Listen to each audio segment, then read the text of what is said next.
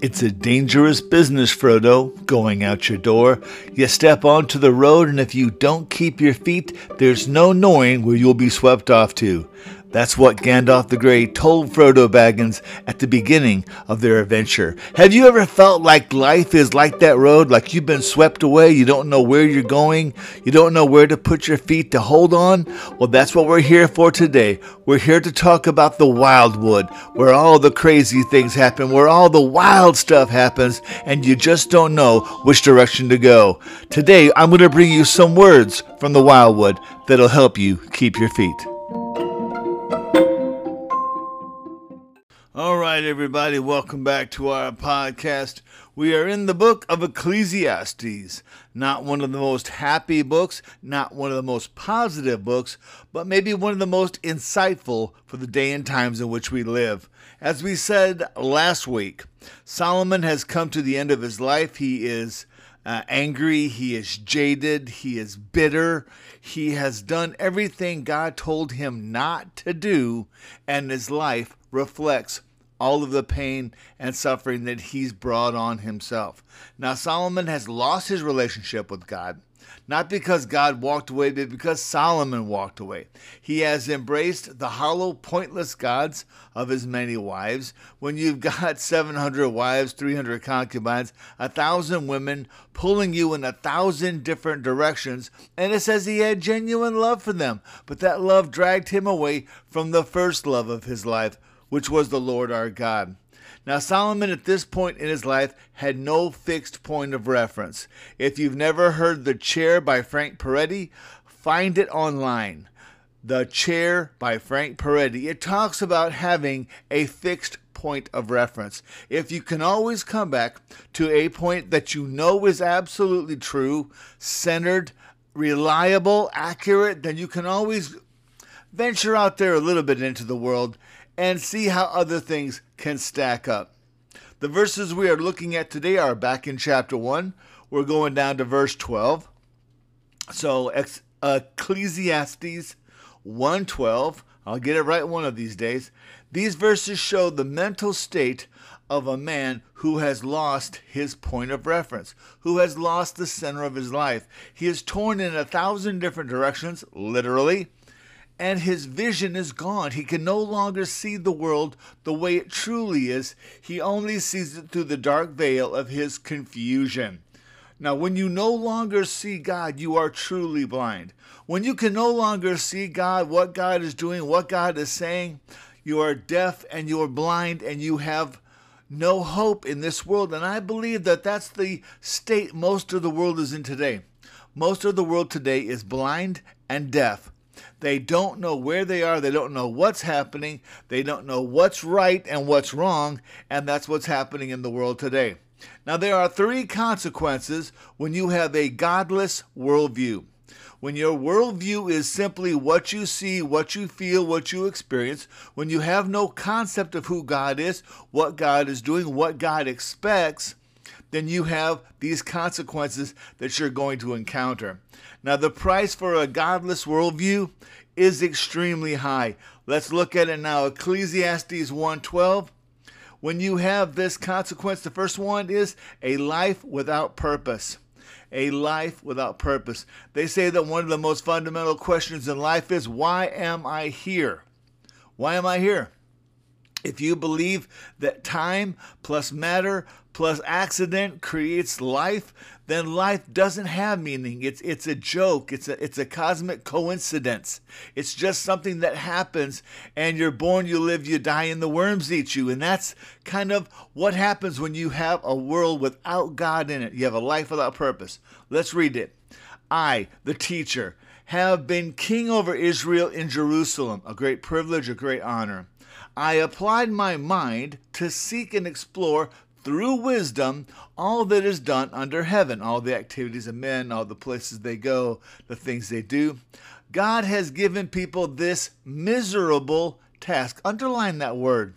Why would Solomon, the recipient of God's greatest blessing, why would he see life as a miserable task to keep them occupied? He says, I have seen all the things that are done under the sun, and have found everything to be futile, a pursuit of the wind.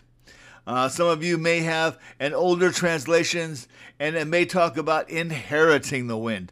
This is the chapter we're in right now, and basically, you can't pursue the wind, you can't catch it, you can't hold it in your hands, and this looking for meaning in a world without God is like that. You can never grasp it, you can never lay hands on it. It's never a solid thing. But the question you want to ask when you come to these few verses what kind of wisdom did Solomon pursue? He says, I pursued wisdom, all the work that is done under heaven. But what was he talking about? Let's consider this Proverbs 3 1 through 12. We're going to do a lot of reading today, but it's going to help you understand what's happening to Solomon at the end of his life that makes him so angry and so bitter. He says, My son, do not forget my teachings, and let your heart keep my commandments. This is Solomon at an earlier point in life.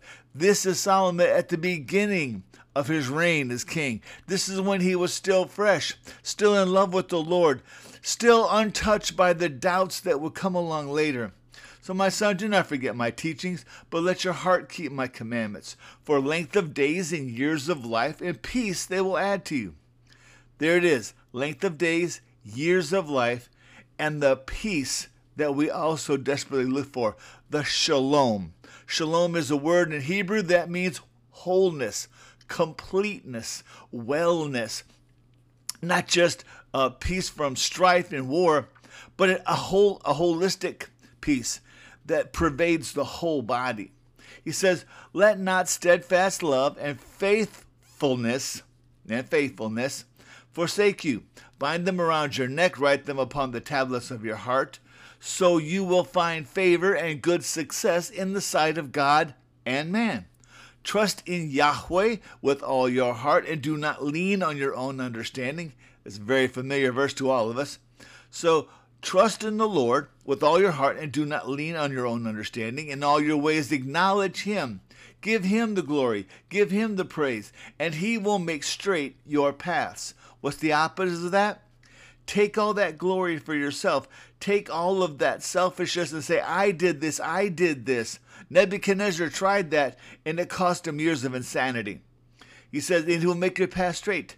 Be not wise in your own eyes. Fear Yahweh and turn away from evil. It will be healing to your flesh and refreshment to your bones. Wherever you are in life, whatever is happening, whatever you have done, come back to the God of your salvation. Come back to the Lord and know this peace, know this healing, know this refreshment to your bones.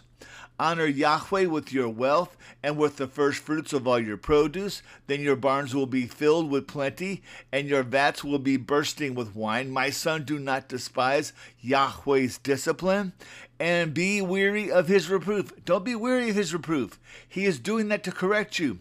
For Yahweh reproves him whom he loves, as a father the son in whom he delights. I don't know about how you were raised, but I was raised with a belt and I was raised with stern words, and I was raised by a father and a mother who loved me and did not want to see me destroy myself. So they were pretty harsh on us. Uh, I can say faithfully that my siblings inherited more of this wrath than I did. I don't think uh, I don't think Dad ever caught me once. I think Mom might have got me a couple times, but that was about it. So I, I learned my lesson quickly. They reproved me. They corrected me because they loved me and they wanted the best for me. God does that to you too. Sometimes that pang of, of, of guilt in the soul, that, that, that bite in the spirit that says, hey, I'm not where I need to be. This is not what God called me to be. This is not what God called me to do. This is Him calling you home. This is Him giving you a swat on the behind, telling you, come back home to the God of your salvation, and you will find that peace again. So when we look at him, you know, he says, ah, this miserable task that God's given us. Why is it miserable? Because he has turned away from this God who promised healing. He has turned away from this God who says, Fear me and turn away from evil, and there will be healing and refreshment to your bones. Solomon has left everything that mattered. So that's the first consequence of a godless life. You have a life without purpose. Now, this next thing, this next consequence is life without ultimate truth. One thing I get sick of in this modern day and age, everybody says, well, this is my truth. Well, I'm sorry. Truth is not mutually exclusive. You can't have one truth and me another truth and another person another truth. Something is either true or it is not. There is either a God in heaven or there is not. Either Jesus was the Lord or he was a lying lunatic. There's no if, ands, buts, no playing, no shuffling the cards. You can't take the teachings of the Bible and take out some things and put in other things and stir it around like a stew and hope that uh, all the parts that you want rise to the top. That's not how it goes. Look at this Ecclesiastes 1 15. What is crooked cannot be straightened. So if it's messed up, it's messed up. Now, this is Solomon at the low point of his life. This is Solomon bitter, Solomon angry, Solomon frustrated. What is crooked cannot be straightened. What is lacking cannot be counted. I said to myself, Look, you have amassed wisdom far beyond all those who were over Jerusalem before me, and my mind has thoroughly grasped wisdom and knowledge. Wow, talk about arrogance. Solomon was the wisest man of his day. He was this wise king that even the Queen of Sheba came to see his wisdom. But consider this 1 Kings 3 9 and 10. 1 Kings 3 9 and 10. When asked what he would ask of the Lord when he became the king, you know, God said to Solomon, What do you want? He said this Give your servant, therefore, an understanding mind. You see, the, the mind, the wisdom wasn't Solomon, it came from God, it was a gift. He said, Therefore, an understanding mind to govern your people, that I may discern between good and evil. For who was able to govern this great people? And it pleased the Lord that Solomon had asked this. Solomon did not ask for wealth or power or fame or all the other things that kings normally ask for. He said, Make me smart enough to govern your people, to keep them on the straight and narrow, to point them back to you, to do all of the things that my father David did in pointing the people to the worship of the Lord. You see, the wisdom that he's bragging about up here, that was a wisdom that he got from the Lord. The Lord gave him as a gift. He should have been praising God. God has given me a mind, God has given me wisdom. I will say this I am not the sharpest crayon in the box. Okay, I think a few of my color pencils are broken and the tips are pretty dull. But you know what? God has allowed me all these years the privilege of preaching His Word. There is no greater privilege than preaching the Word of God. Not being president of the United States, not being president of a corporation, not being a multimillionaire, not any of the other things that people seek after. Let me tell you something the privilege of serving God whether you're a Sunday school teacher, whether you're a homemaker, whether you're a house dad or or house mom or whatever you have if you are teaching your children if you're teaching others about the love of god you have the greatest privilege in the world and you should celebrate that and you should you know thank god for it. You know it's interesting. Friedrich nietzsche was an, an, an atheist and he said you know he famously said that god is dead. But there is a story that nietzsche tells See, Nietzsche asked the question how can society rule itself without God? See, because he said God's dead.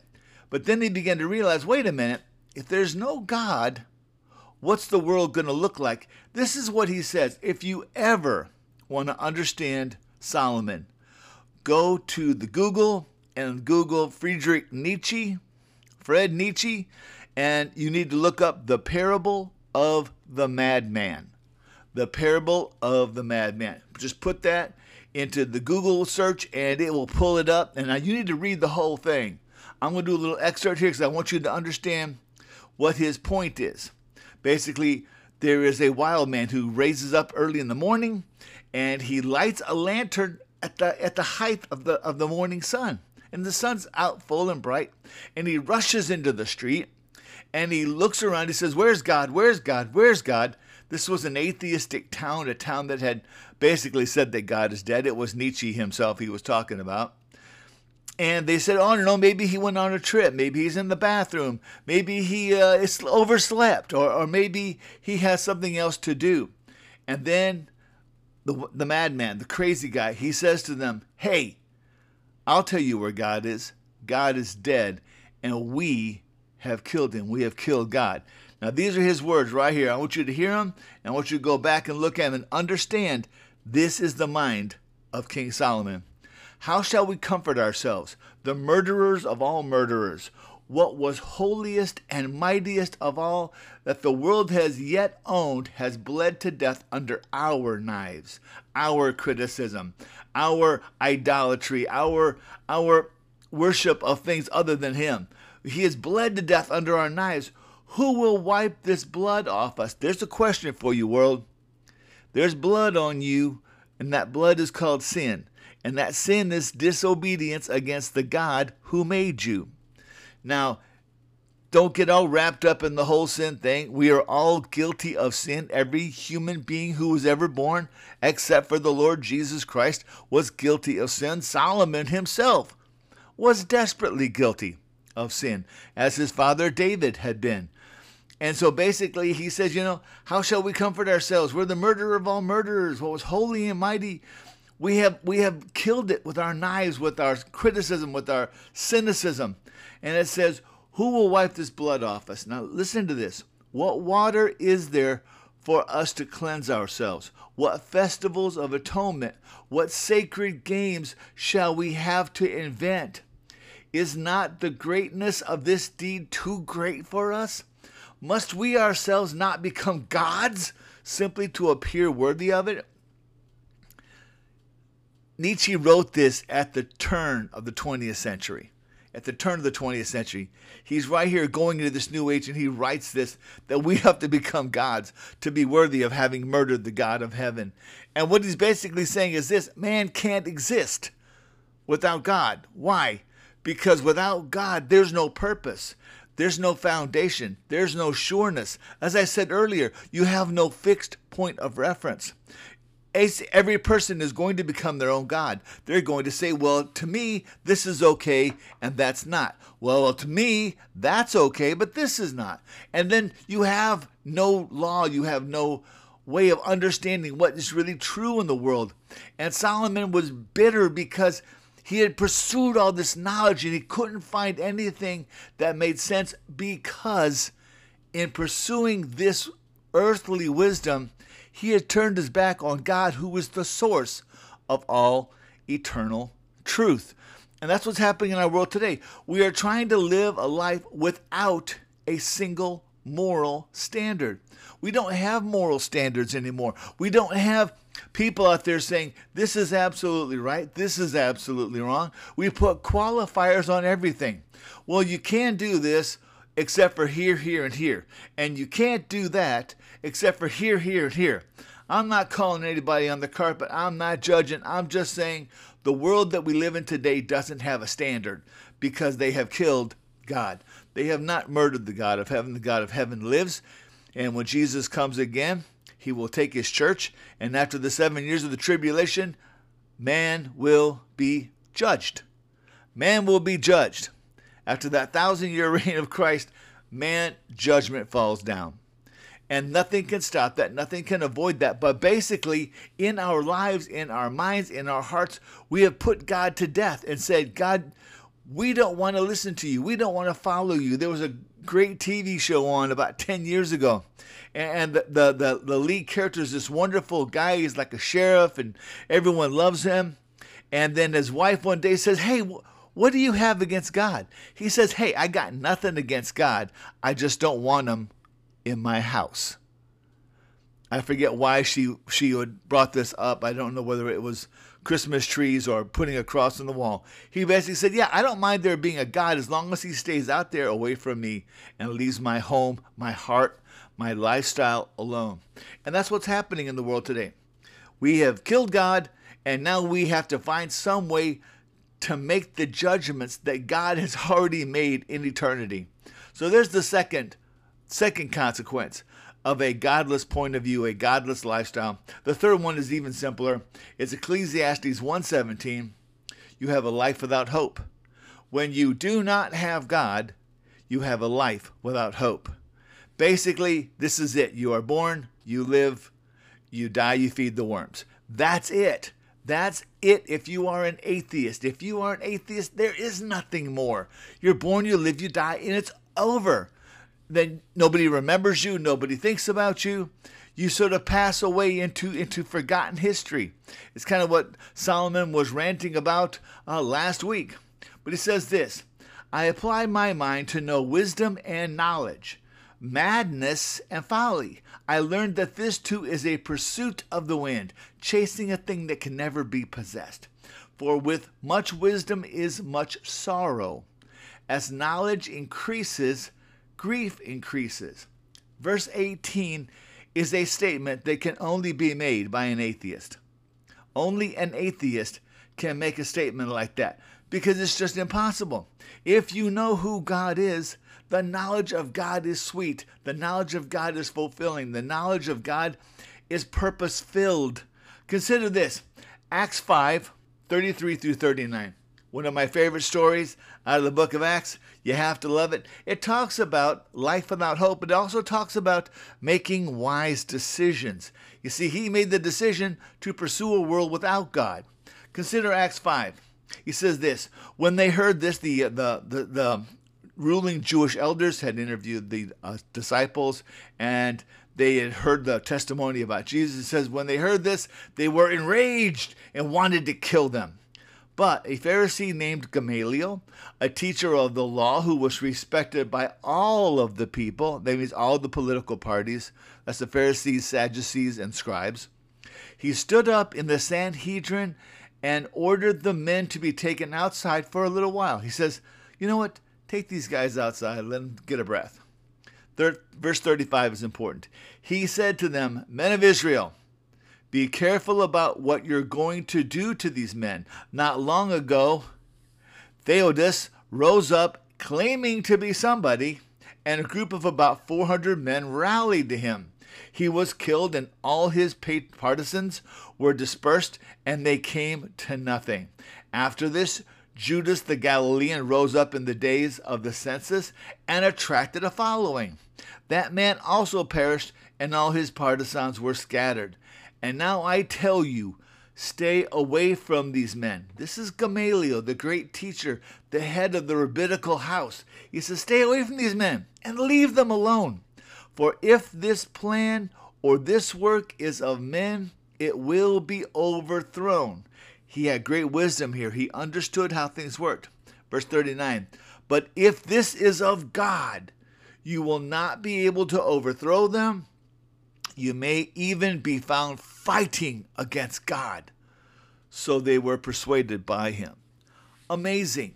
If only Solomon could have had this kind of wisdom to know that you can't fight against God in the way that God orders the universe. You can't fight against God in the way He blesses some and seems not to bless others. If you turn your back on the wisdom that God gives, you become like the Pharisees at the beginning of that story.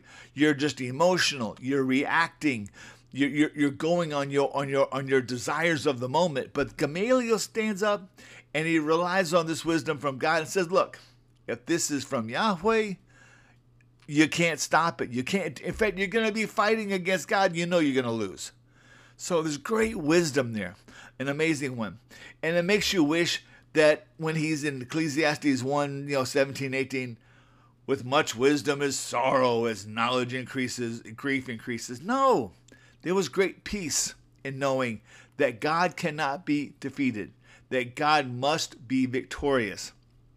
And that's the very thing that Gamaliel was talking about. And it's the thing that we have to think about today. We have a God who cannot be defeated. So basically, all we have to know is that we stick with the Word of God and we won't become like Solomon. We won't become bitter. We won't become frustrated or angry. Church, have a great week this week. Go out. I pray somebody will find you that needs to talk to you, that needs to hear what you have to say, and be ready to give your reason for this wonderful hope that we have in Jesus Christ. May God bless, and we'll talk to you again next week.